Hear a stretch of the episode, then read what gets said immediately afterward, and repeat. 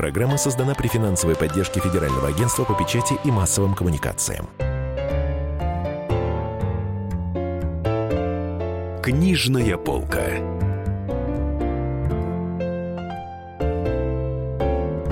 Дорогие друзья, Денис Корсиков, Дарья Завгородня. А в гостях у нас две очень симпатичные молодые дамы. Научный журналист Дарья Варламова. Здравствуйте. Добрый день. И медицинский журналист Елена Фуэр. А они очень хорошо разбираются в вопросе, о котором написали книгу, в предмете, вернее, о котором написали книгу «Секс от нейробиологии либидо до виртуального порно. Научно-популярный гид. Так называется эта замечательная книга. И сегодня мы будем все-все говорить о сексе обсуждать все, что с ним связано. С вот научной точки зрения, с научной, с научной и со всякой, абсолютно. Да. Меня интересует все, друзья. Почему люди хотят заниматься любовью весь год, а животные только в определенный период? Вот скажите мне, пожалуйста, я всегда мучилась над этой загадкой. С, с этого, зрения, собственно, книжка и начинается. С точки зрения да. эволюционной, да. Вот кто решится? Лена. Я, я, ну, могу я, хорошо. А, дело в том, что мы в этом плане скорее исключение из правил, а, чем а, представители большинства. А, есть а, несколько видов а, животных, в том числе человек, а, у которых нет вот этой сезонности применительно к спариванию. И сезонность, а, хотя мы об этом в основном в книге ничего не рассказывали, привязана больше к возможности выживания животных. Животные спариваются, размножаются тогда, когда у их потомства есть шанс выжить, продолжить род, размножиться в свою очередь и так далее. Вот. У людей и у некоторых еще видов животных, например, у кроликов тоже нет привязки к сезонности, ага. да. Этого нет, да.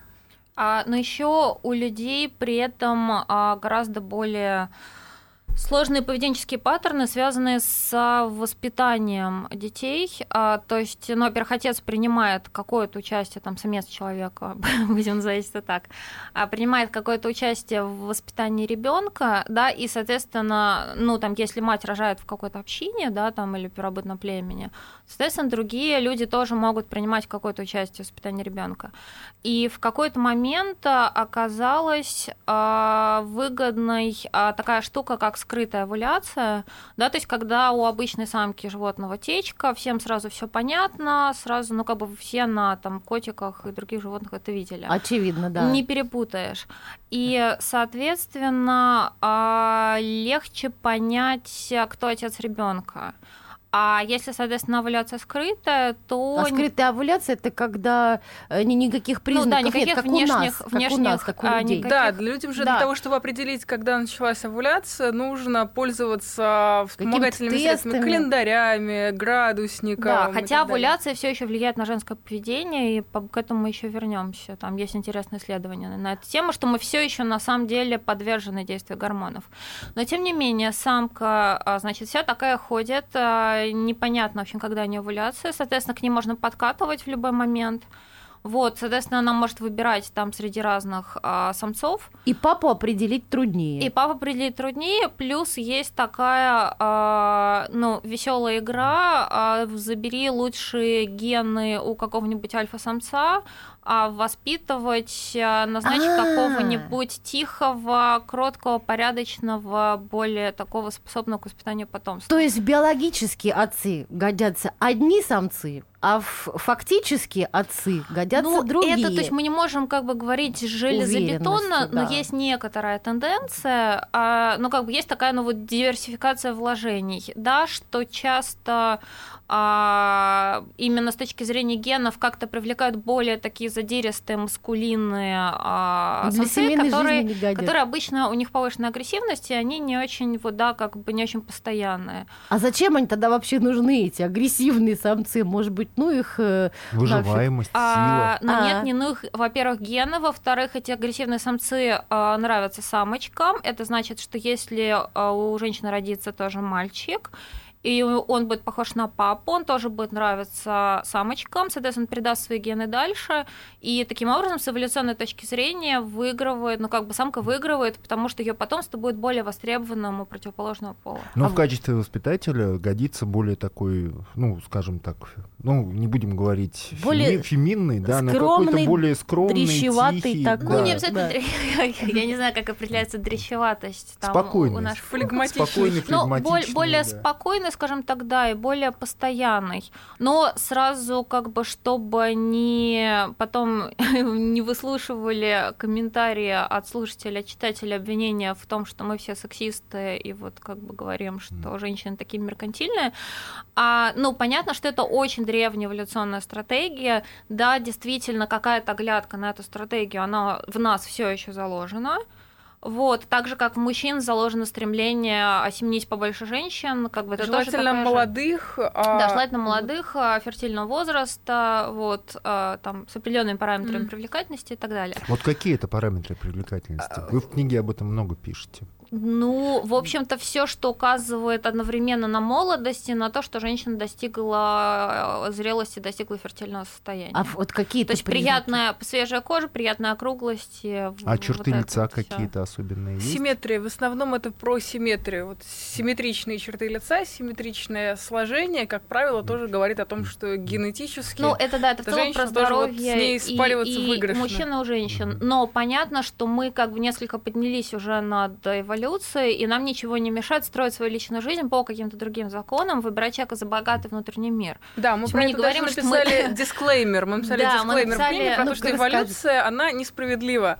И при том, что мы рассказываем о том, как эволюция устроила а, мужчин и женщин, а, и что, в принципе, и мужчинам, и женщинам выгодно одновременно иметь а, постоянного партнера и ходить налево так, чтобы партнер не знал, но при этом а, вот все время продолжать это делать. Но а, и сдерживать партнера, чтобы он налево не Ну, ходил. то есть это две, две стратегии А. одновременно обеспечить выживание своему м, какому-то потомству, части потомства обеспечить именно качественное воспитание и выживание, И но с другой гены. стороны а, хорошие гены и распространять свои гены дальше. И это как бы две стратегии, то есть мы немножко всегда пытаемся сидеть на двух стульях, да, и дальше люди это решают по-разному. У кого-то вы- высокие моральные всякие критерии, и там человек выбирает не изменять. Кто-то уходит в полиаморию, кто-то... Полиамория это когда много партнеров. Да, Когда и все- половая любят, и все друг о друге да. знают. Ну, да. То есть мы, мы пытаемся все равно, ну, как бы по-разному решать этот вопрос, но по сути мы все равно биологически мы сидим на двух стульях, поэтому всегда вокруг секса, вокруг личных отношений всегда столько драм, потому что нас вот эти вот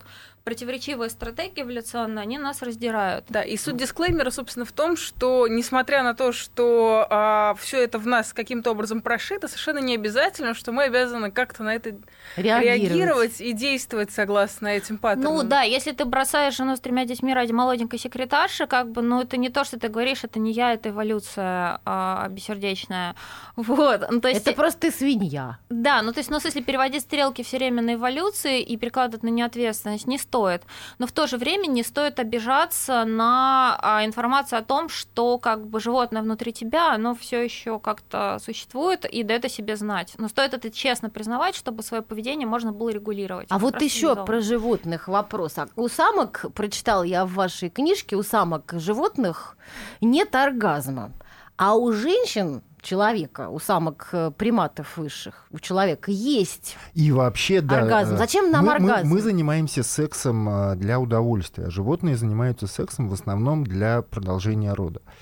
За- Вот я ну говорю, да, за- кроме нас еще дельфинчики и бонобо, это карликовые шимпанзе, они тоже занимаются сексом. как социальная да. активность. Как социальная активность. Ну вот, а Вот. зачем нам это все нужно? Вот зачем нам нужно удовольствие от секса, в частности, женщинам? Друзья, давайте про оргазм поговорим э, буквально через не- несколько минут, через пару минут, когда мы послушаем новости и рекламу. С вами Дарья Завгородняя, Денис Корсаков, и в студии у нас Елена Фойер и Дарья Варламова, э, журналисты, Даша в частности, это бывший журналист «Комсомольской правды», что очень приятно. Вот, давайте вернемся через несколько минут. Это «Книжная полка». Книжная полка. Главное аналитическое шоу страны. Михаил Юрьев, Михаил Леонтьев и я, Илья Савельев, поговорим о главных событиях в стране и в мире. Это «Глав тема» на радио «Комсомольская правда». Только здесь политические и бизнес-инсайты, прогнозы и аналитика. А самое главное, вы тоже участвуете. Слушайте и звоните в программу «Глав тема» каждый четверг с 8 вечера по московскому времени.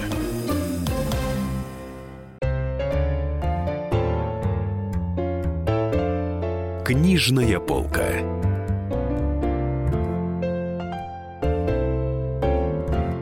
Друзья, это «Книжная полка». Э, в эфире э, Дарья Завгородний, Денис Корсаков, спецкор «Комсомольская правда». В гостях у нас Елена Фойер и Дарья Варламова, которые опубликовали в издательстве «Альпина» замечательную книжку, которая называется «Секс». А, а, вот. а что ты смеешься? Секс от нейробиологии либидо до виртуального порно. Да, это Научно-популярный гид. Это Денис не Библия секса какая-нибудь, это не Камасутра, это никакая... Я даже видел в молодости такую золотую книгу секса с э, какими-то картинками завлекательными. Нет, это абсолютно научное исследование, очень серьезное. И мы как раз вот серьезно собрались поговорить об оргазме. Денис, про оргазм. Да, вот зачем он людям, в принципе, а, женщинам в частности? Да, до сих пор не очень понятно, но есть много теорий, да. и при этом все честно признаются, что дофиг его знают. То есть все теории, которые есть, это такие спекуляции да, что, возможно, а, не знаю, это больше мотивирует женщин заниматься сексом, что, возможно, вероятность зачатия повышается таким образом, а, возможно, там вырабатывается окситоцин, это гормон, ну, один из гормонов удовольствия, который отвечает за привязанность, и, соответственно, это укрепляет отношения в паре. То есть там как бы очень разные варианты, но при этом ну, убедительных доказательств ни, ни для одной из гипотез нет, поэтому это вот такая вот загадка. Просто, Просто такой нам повезло. биологический подарок, понятно. Да. Ты их хотела природы. рассказать, Даша, какую-то историю, э, а, когда мы Да, я, я, я даже вспомнила две истории, я обе расскажу.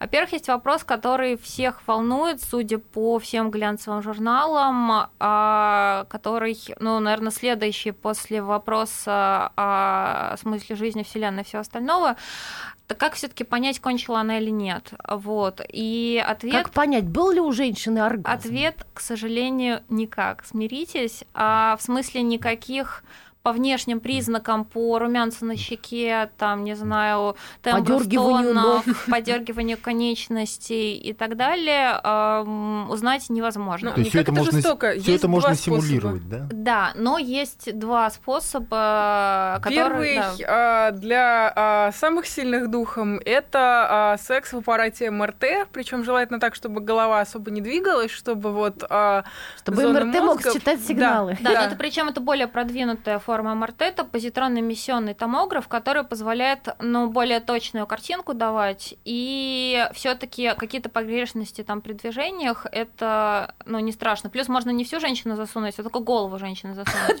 Друзья, если вы а боитесь, что Позитронно-эмиссионный томограф, да, а дальше что, ну, что-то с другой частью женщины делать, вот, и по, ну, собственно, по сканам мозга будет понятно, что с женщиной происходит.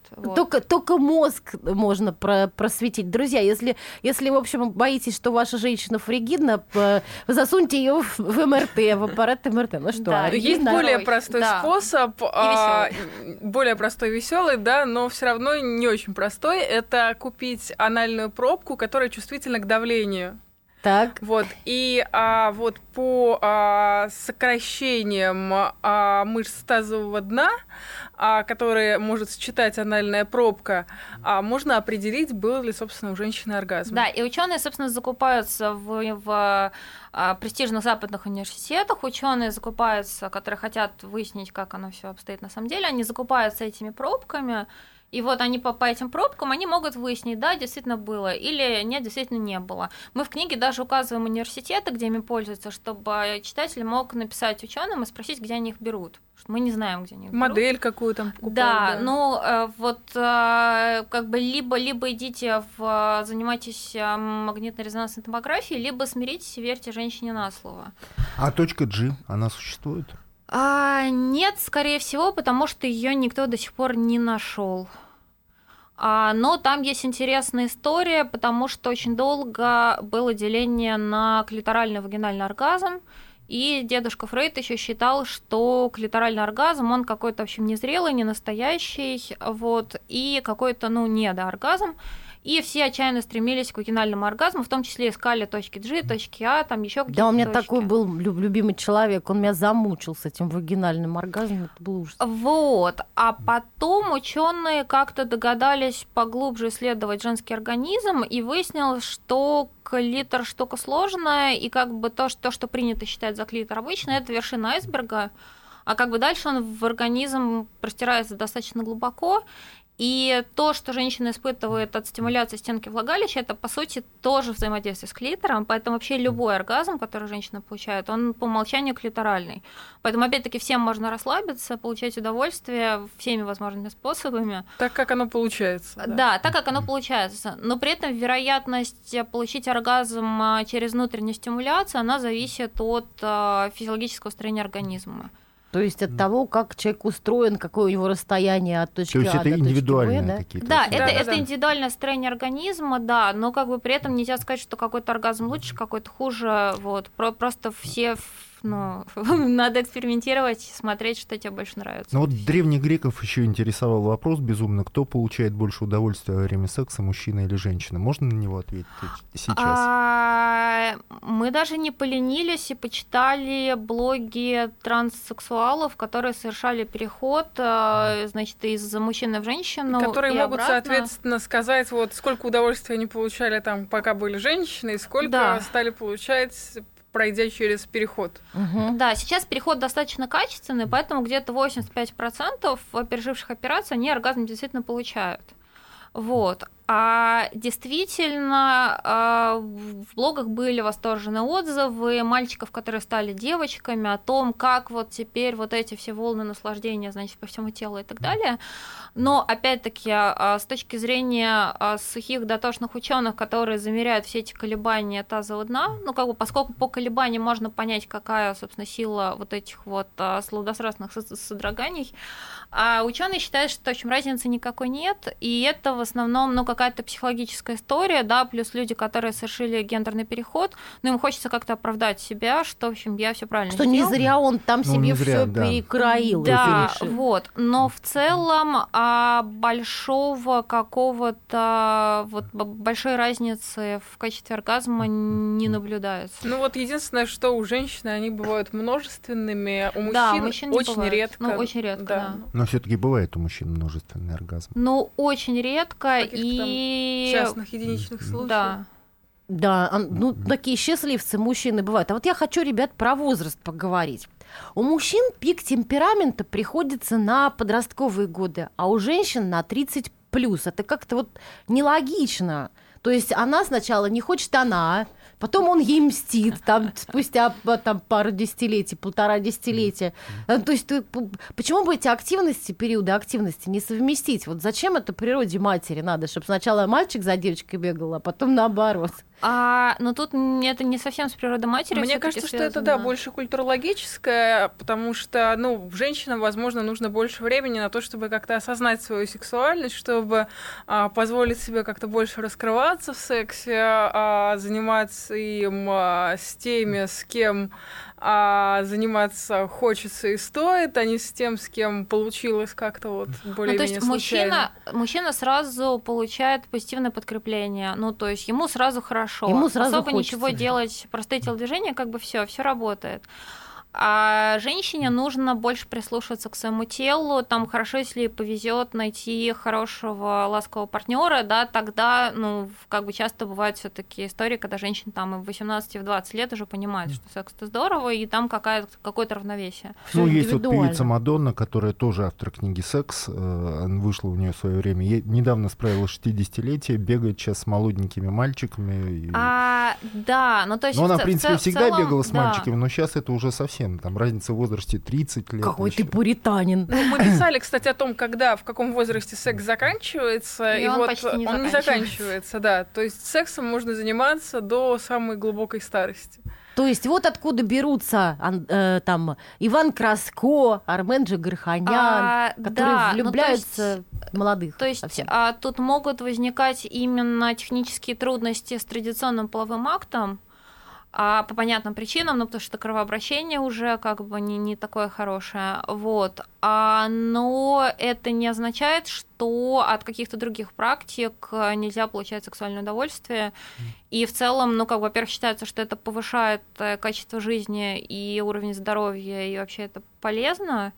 Вот. А плюс, ну, просто геронтологи, ну, больше советуют там переходить на какие-то ласки руками, там, например, вот, и не пытаться скакать, как, как в годы юности.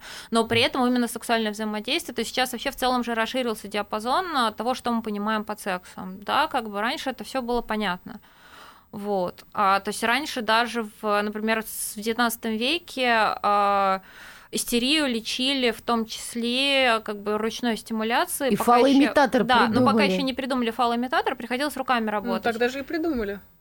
Да, но никому не казалось, что как бы то, что врач лезет э, руками женщине в влагалище, что в этом есть что-то неприличное, потому что это же, ну как бы не, не традиционный сексуальный акт, значит не секс. Друзья, это книжная полка. В гостях у нас Елена Фойер и Дарья Варламова, авторы книги «Секс». А Продолжим после новостей и рекламы. Книжная полка. Особый случай. По понедельникам в 5 вечера по Москве. Касается каждого.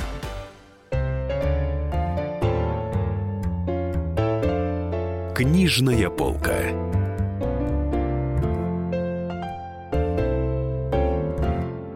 Друзья, это книжная полка. В Дарья Завгородняя, Денис Корсаков в студии, спецкоры «Комсомольской правды» в гостях. У нас Елена Фойер, Дарья Варламова, автор книги «Секс», которая вышла в издательстве «Альпина». Секс от нейробиологии либидо до виртуального порно. Научная книжка. Давайте послушаем отрывок из нее, а потом продолжим. Многие люди стесняются собственных фантазий. Христианская культура внушает чувство вины даже за то, что мы думаем и чувствуем. Загляделся на чужую жену, считай, уже прелюбодействовал. Однако не стоит думать, что от вины нет совсем никакой пользы. Это так называемая социальная эмоция, помогающая нам избегать поступков, приводящих к серьезным конфликтам с окружением. Например, чувство вины из-за влечения к чужой жене помогает, по крайней мере в большинстве случаев, не давать ход этому влечению и в итоге предотвратит неловкую и опасную ситуацию, в которой пришлось бы улепетывать от разъяренного мужа. Простые внешние запреты тут не очень действенны, потому что на эмоциях и в состоянии сексуального возбуждения люди не очень склонны прислушиваться к рациональным доводам, а вот эмоциональный кнут от собственной совести оказывается куда эффективнее. Но если чувство вины развито слишком сильно, его функциональность теряется, сигнализация включается по любому поводу, а самобичевание превышает разумные пределы. Человек начинает переживать по поводу того, что он не очень хороший, даже если не собирается реализовывать свои желания. И вот тут запускается интересный процесс. Сами фантазии могут корректироваться так, чтобы обеспечить своего рода индульгенцию. Иногда фантазии об опасном и запретном сексе оказываются завуалированы. Например, некоторые исследователи считают, что интерес к историям про вампиров во многом носит эротический характер. Вампиры красивые и гипнотически обольстительны. Будучи нежитью, они не имеют никаких следов физического разложения, а герои «Сумерек» и вовсе сверкают на солнце, как стразы Сваровски. При этом укус в шею – метафора сексуального акта, а по некоторым версиям и дефлорации – кровь же. Таким образом, подростковые фантазии о вампирах – это в том числе способ переработать страх перед первым сексуальным опытом. Есть гипотеза, что женские фантазии об изнасиловании красивым мачо, по оценкам разных исследователей, они приходят в голову от 30 до 60% женщин, вовсе не про мазохизм, а про преодоление табу на сексуальную инициативу. Это возможность отдаться страсти, не неся за это ответственности не чувствуя себя слишком плохой. Не виноватая я, он сам пришел. Еще одна гипотеза. На такие фантазии провоцирует стремление быть желанной и сексуально неотразимой настолько, что мужчины теряют разум, волю и даже отчасти утрачивают хорошие манеры. Ну, э, давайте поговорим о порнографии. Почему люди любят так вот эти картинки? Почему пандам, например, вот показывают порнографию? Действенно ли это? Ну, кстати, вот есть интересный момент, что а, как раз это отличает а, людей очень сильно от животного мира, потому что некоторые животные все-таки получают удовольствие от секса, ну, просто так да, в рекреационных целях. А некоторые животные умеют мастурбировать, тоже чисто для собственного удовольствия. Кстати, очень многие животные умеют мастурбировать, да. Вот, да. И вот вопрос панд. Вот они же очень, с большим трудом размножаются в неволе, и в Китае им показывают просто какие-то порнографические изображения, и считается, что это... Но это даже не столько ради удовольствия панды, чтобы панда посмотрела и порадовалась. Это больше как пример, ну, потому что животное, когда оно видит, да, оно повторяет за собратьями. А что касается людей, то а, есть очень хорошее исследование порнографии на сегодня, которые говорят, что две основных вообще причины смотреть порно это а, уже имеющееся сексуальное возбуждение, которое хочется как-то реализовать. И вторая причина — это желание испытать сексуальное возбуждение, когда его еще нет. И вот если первая причина, она больше свойственна мужчинам, то вторая больше свойственна женщинам. Женщины гораздо чаще смотрят порно, когда они хотят почувствовать себя возбужденными. Угу. А, но при этом женщины гораздо чувствительнее реагируют на самые разные виды порно. А, было исследование канадского сексолога Мэридит Чиверс, очень классная, где было четыре группы испытуемых. Это женщины традиционной ориентации, женщины нетрадиционной ориентации, ну и мужчины, соответственно, традиционной, нетрадиционной. И им показывали порно, и одновременно им замеряли приток крови к гениталиям, ну как бы объективно, насколько э, возбуждение было, и давали опросники психологические, э, что вы чувствуете. А, и порно было разное, ну, мальчик с мальчиком, мальчик с девочкой, девочка с девочкой, обезьянка с обезьянкой даже было. И оказалось, что а, мужчины, а, ну, как бы у них все в этом плане гладко, что то, что они говорят, что их возбуждает, их и на самом деле возбуждает, и все соответствует их ориентации. А девочки писали в анкетах то, что соответствует их ориентации, но при этом а, реагировали они вообще на все, включая порно с обезьянками. Вот. А из-за чего, как бы вот, ну, это, это было достаточно интересное открытие, да, потому что принято считать, что вот женщины такие гораздо... Более скромные. Более скромные, гораздо менее чувствительные вот ко всяким сексуальным сигналам. Менее возбудимые, менее, может да, быть, даже, менее да. возбудимые, вот. Но оказалось, что женщины намного более восприимчивы как бы как ко всем видам секса, которые они наблюдают. Ну, считается, что женщин а, больше интересует, ну, как бы контекст, эмоциональная какая-то составляющая, да, чем вот непосредственно механически физически половые а, Ну, в целом, обстановка, да. там, да, вот все вот эти вот фантазии, которые сопутствуют. А, ну, во-первых, обстановка, во-вторых, чувство доверия все-таки к партнеру, потому что для женщины это более рискованное мероприятие в целом. Вот. Плюс, если говорить про нейробиологию, например, а в момент секса у мужчины более активное дело мозга, которое отвечает за визуальную сборку. Ну, то есть, как бы он занимается сексом с картиной женщины в своей голове. А женщина, у нее гораздо больше активные участки мозга, которые отвечают за пространственно-осязательные ощущения. То есть как бы женщина прислушивается к ощущениям внутри своего тела в большей степени. Мужчина в этом плане более визуален. Возможно, поэтому мужчины больше реагируют на порно именно как на визуальный стимул. Ну а и женщины... на красивых женщин больше реагируют мужчины, чем женщины на красивых мужчин. Да, да, да, Или да, нет? есть Или такое. это миф? Для женщин внешность менее важна. Вот опять-таки, если говорить об исследованиях, которые проводились. И вот а, Даша еще сейчас упомянула по поводу того, что для женщин секс это какое-то ну, более рисковое мероприятие, и это тоже связано с эволюционными механизмами, потому что а контрацепция появилась в каком-то таком более-менее надежном варианте не так давно, а многие века, вот начиная с пещерных времен, а, а заняться сексом значило, ну, уже изначально быть а, подверженной а, возможности забеременеть вот в случае каждого секса.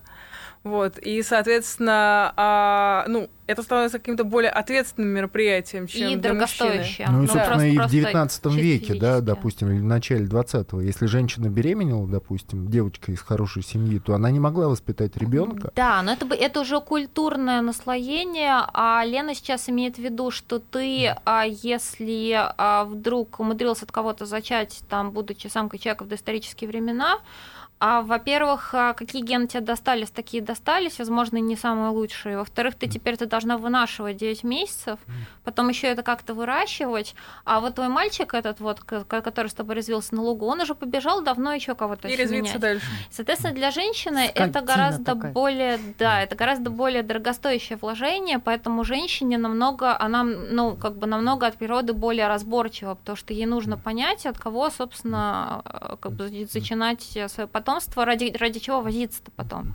Не, ну и, собственно, и тот 19 век, и начало 20 века, о которых я говорю, это же та же самая история. Горничная забеременела, ее выгнали, она там, значит, пошла, родила в поле и все такое. Ну, И жизнь да, становится гораздо более тяжелой. да, и жизнь ломало, становится да. гораздо более тяжелой.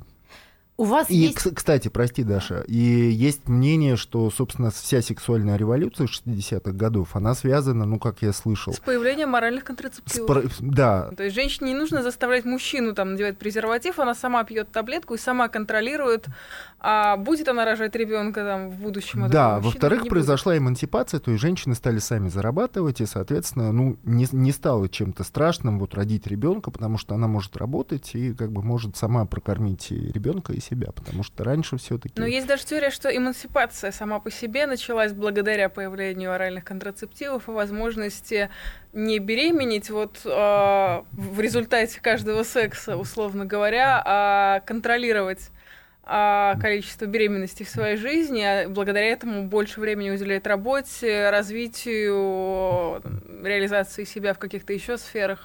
Ну, собственно, вся так называемая распущенность, да, она началась вот, собственно, с этого, с этого момента.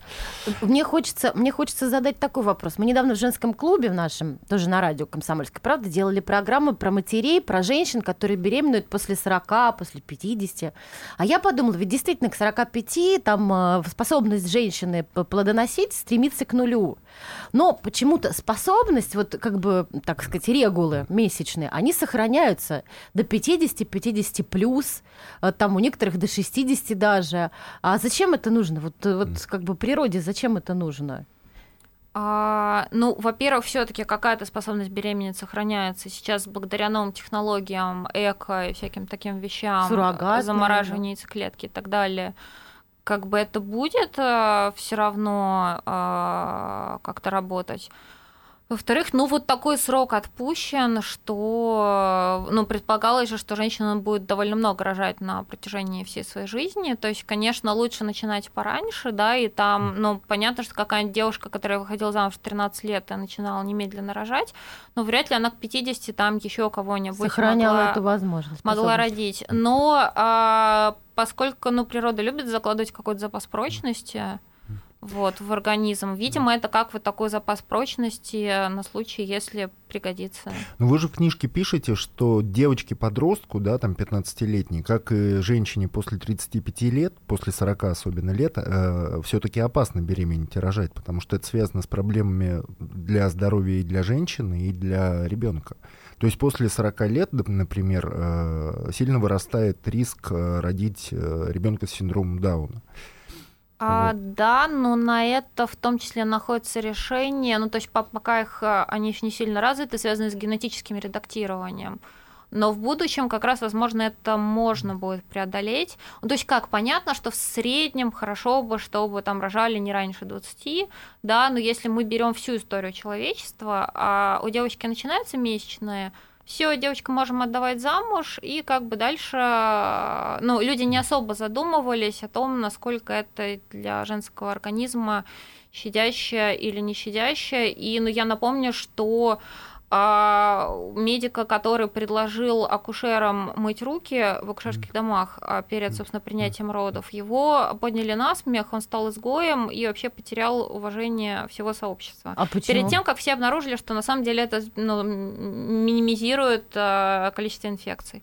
Ну, потому что это было неожиданное, Потому что неожиданно решение. люди не понимали связь между воспалениями всякими, И чистыми инфекциями, руками. А да, там и же- руками. Да, было же чудовищное количество смертей от именно родильной горячки, то, что называется, именно потому, что акушеры не мыли руки. Вот, ну считали то есть, если мы ненужным. сейчас себе можем позволить роскошь, да, как бы дожидаться и рожать не сразу, делать карьеру, рожать после, рожать в зрелом возрасте, там, с помощью эко и так далее. Ну, количество Но- технологий как раз растет, которые позволяют рожать здорового ребенка после 40. Друзья, мы сейчас прервемся на несколько минут, а потом э, вернемся на нашу книжную полку. Дарья Завгородин, Денис Корсаков. В гостях у нас Дарья Варламова и Елена Фойер, авторы книги «Секс». Книжная полка. Родные перестали узнавать вас? Коллеги не уважают? Голова идет кругом. Хотите поговорить об этом? В эфире радио «Комсомольская правда» психолог Сергей Аракелян подскажет, как решить любую проблему. Ведь нерешаемых проблем нет. Телефон доверия. Каждый четверг в 0 часов 5 минут по московскому времени.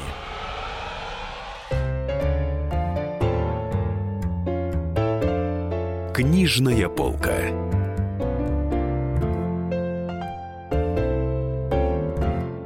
Денис Корсаков, Дарья Завгородняя, а в гостях у нас Елена Фойер и Дарья Варламова, журналисты и авторы книги «Секс. От нейробиологии либидо до виртуального порно. Научно-популярный гид». Я с удовольствием прочла главу в книге, которая говорит о пользе секса. И с удивлением обнаружила, что секс, в принципе, более полезен мужчинам, чем женщинам. То есть его отсутствие вреднее сказывается на мужчинах, чем на женщинах. Расскажите об этом поподробнее подробнее, что мужчинам все-таки он необходим.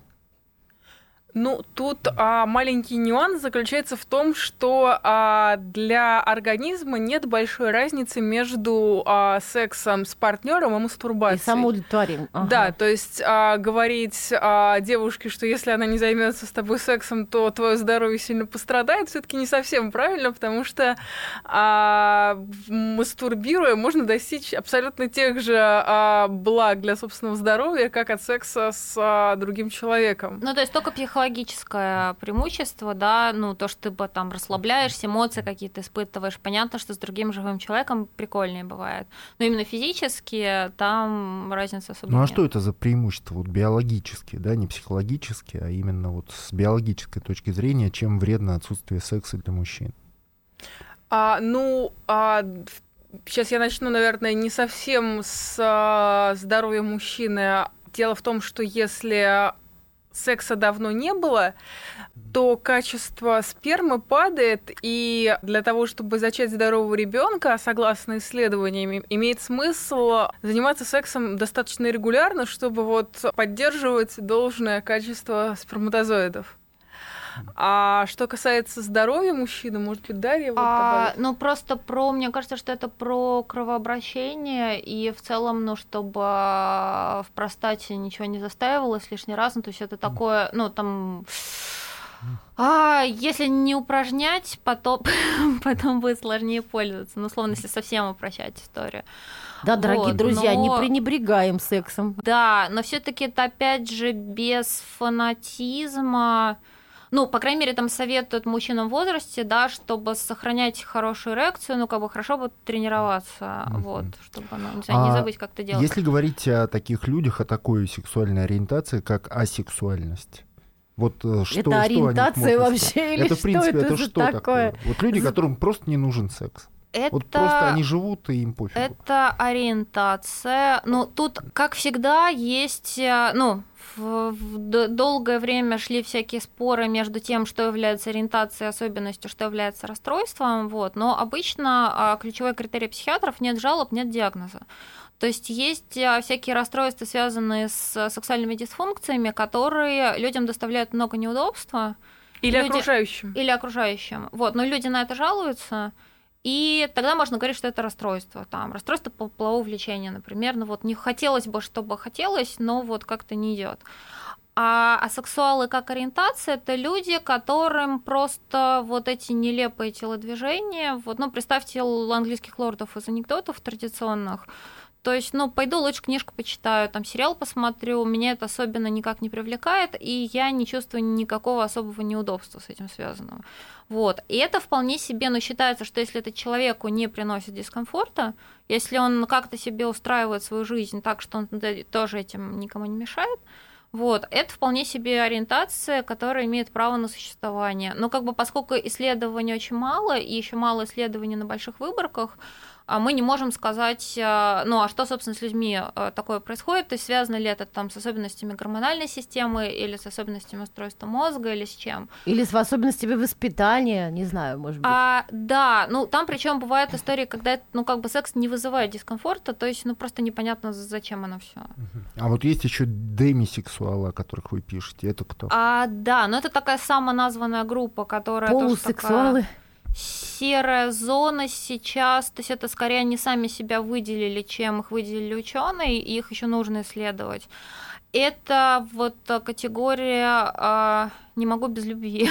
ну, то есть человек не испытывает влечения, пока он не влюбляется. То есть он может ходить там годами, пока он в кого-нибудь не влюбится, у него не срабатывает вот эта вот как бы программа. То есть просто так сексом он не может заниматься, только Он не хочет. Ну, в смысле, дело не в том, что он даже не может, он просто, он, ну, как Нет бы, ему... возбуждения да, по отношению ему, к людям, ему которые, особо не которым надо. нет чувств. Да, то есть он... То есть он... надо влюбиться. Да, да, то есть он не ходит, как, там, не знаю, обычный, там, допустим, молодой человек на вечеринку, и там все такое вкусное. А он, как бы, ему просто не особо интересно. А потом он влюбится, и ему начинает хотеться именно вот с этим конкретным человеком заниматься сексом. Но а демисексуал вот... это, ну, это не то, чтобы какой-то медицинский диагноз или так, и так далее. Это больше ну, какая-то культурологическая штука, как, например, есть сапиосексуалы. Это кто такие? А, это люди, которые э, испытывают влечение тогда, когда а, им а, ин- интеллектуально партнер кажется умным. привлекательным. Да, только, только к умным. умным. Которые могут там процитировать Славоя Жижика в разговоре. О, слушайте, это я такая. Все, я про себя поняла. Я сапиосексуал, да? А, да, давайте поговорим о будущем секса. Вот что... О будущем? Да, у вас есть глава в книге, которая называется ну, «Секс будущего». Что нас ждет? Вот какое виртуальное порно, которое вынесено у вас, Соклаве? Ну, на самом деле, это гораздо более глобально, чем виртуальное порно. Изменения, я имею в виду. А, и в первую очередь это а, разделение секса на секс для а, радости, условно говоря, и секс для размножения, потому что появляется как все больше всевозможных репродуктивных технологий, которые помогают людям завести ребенка тогда, когда у них это не получается. И когда мы речь идет о сексе о рекреационном, а рекреационном то... это развлекательном. Ну, да, да, развлекательном, то само определение секса становится все более и более размытым, и в принципе любая практика, которая возбуждает людей, которая доставляет им удовольствие, может считаться сексом, даже если это не имеет никакого отношения к половому. Ну и она все больше отвязана от размножения. То есть да. если раньше было вот это вот мы по-стахановски значит, будем каждый вечер стараться там себе сделать ребенка, как бы вот это благодаря там развитию новых технологий, вот как раз вот, э, вот этого будет меньше, но вот зато будет больше возможностей. Технологии? Дополненная реальность, например. Это что такое? А, дополненная реальность это в покемонов играли. Ну, мы знаем, ну, что это такое. Pokemon Go. Такая игра. Pokemon, Pokemon Go, Go, да. Ну, то есть, условно, это виртуальная реальность, которая наложена на реальную. То есть, ты, допустим, смотришь в экран смартфона, ну, в камеру, или ты смотришь в специальные очки, или специальный шлем, и у тебя вот тут вот в редакции, допустим, «Комсомольской правды» шмыгает покемон, и ты его можешь поймать. Вот. А, Это роман Пелевина, Айфак 10. А, ага. Да, но, естественно, а, как бы прелесть в том, что а, все технологические новинки, они чуть ли не первым делом появляются в порноиндустрии. Ну, потому что как бы люди э, туда с удовольствием идут, то все пробуют. И денег много там. И денег там много. И то есть вместо покемона будет половой партнер. А, интереснее ты можешь на полового партнера напроецировать, а, во-первых, покемона. Покемона, все что угодно. Эльфа. эльфа, Гэндальфа, демона, девочку из хентая, все что угодно – вот. Хорошо, если он еще будет об этом знать, но не факт. Ну, плюс ты можешь там на стену спроецировать любой пейзаж, там любое угу. окружение, да, и, соответственно, ролевые игры, они приобретают как бы новое э, воплощение. Тебе не нужно за латексом бежать в секс-шоп, ты взял быстренько напроецировал, там, если что, отрастил там хвостик, ушки, там, не знаю, руку третью, там, ну дальше по. Ну это в чистом виде Пелевин, там же у него прибор фигурирует, э, с помощью которого там там целые фильмы огромные снимают, в эти фильмы можно попасть, как будто ты вот герой этого ну, фильма. Ну да, это и... такая фа фабрика грез, да, да и вот, все, что которая, угодно. да, сложнее, собственно, с попытками прямо виртуальную-виртуальную реальность привести к нужной степени реалистичности, а потому что пока все наработки виртуальной реальности, они еще, ну, так достаточно хромают.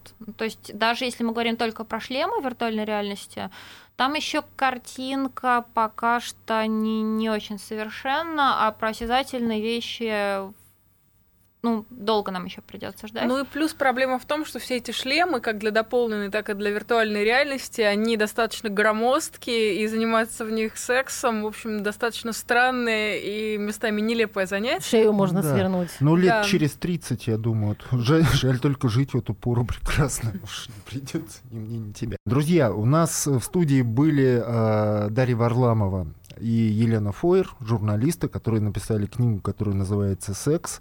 От нейрофизиологии либидо до э, виртуального порно».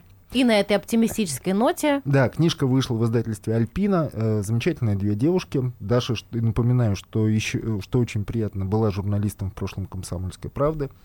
Спасибо большое, что нас слушали. Надеюсь, вам понравилось.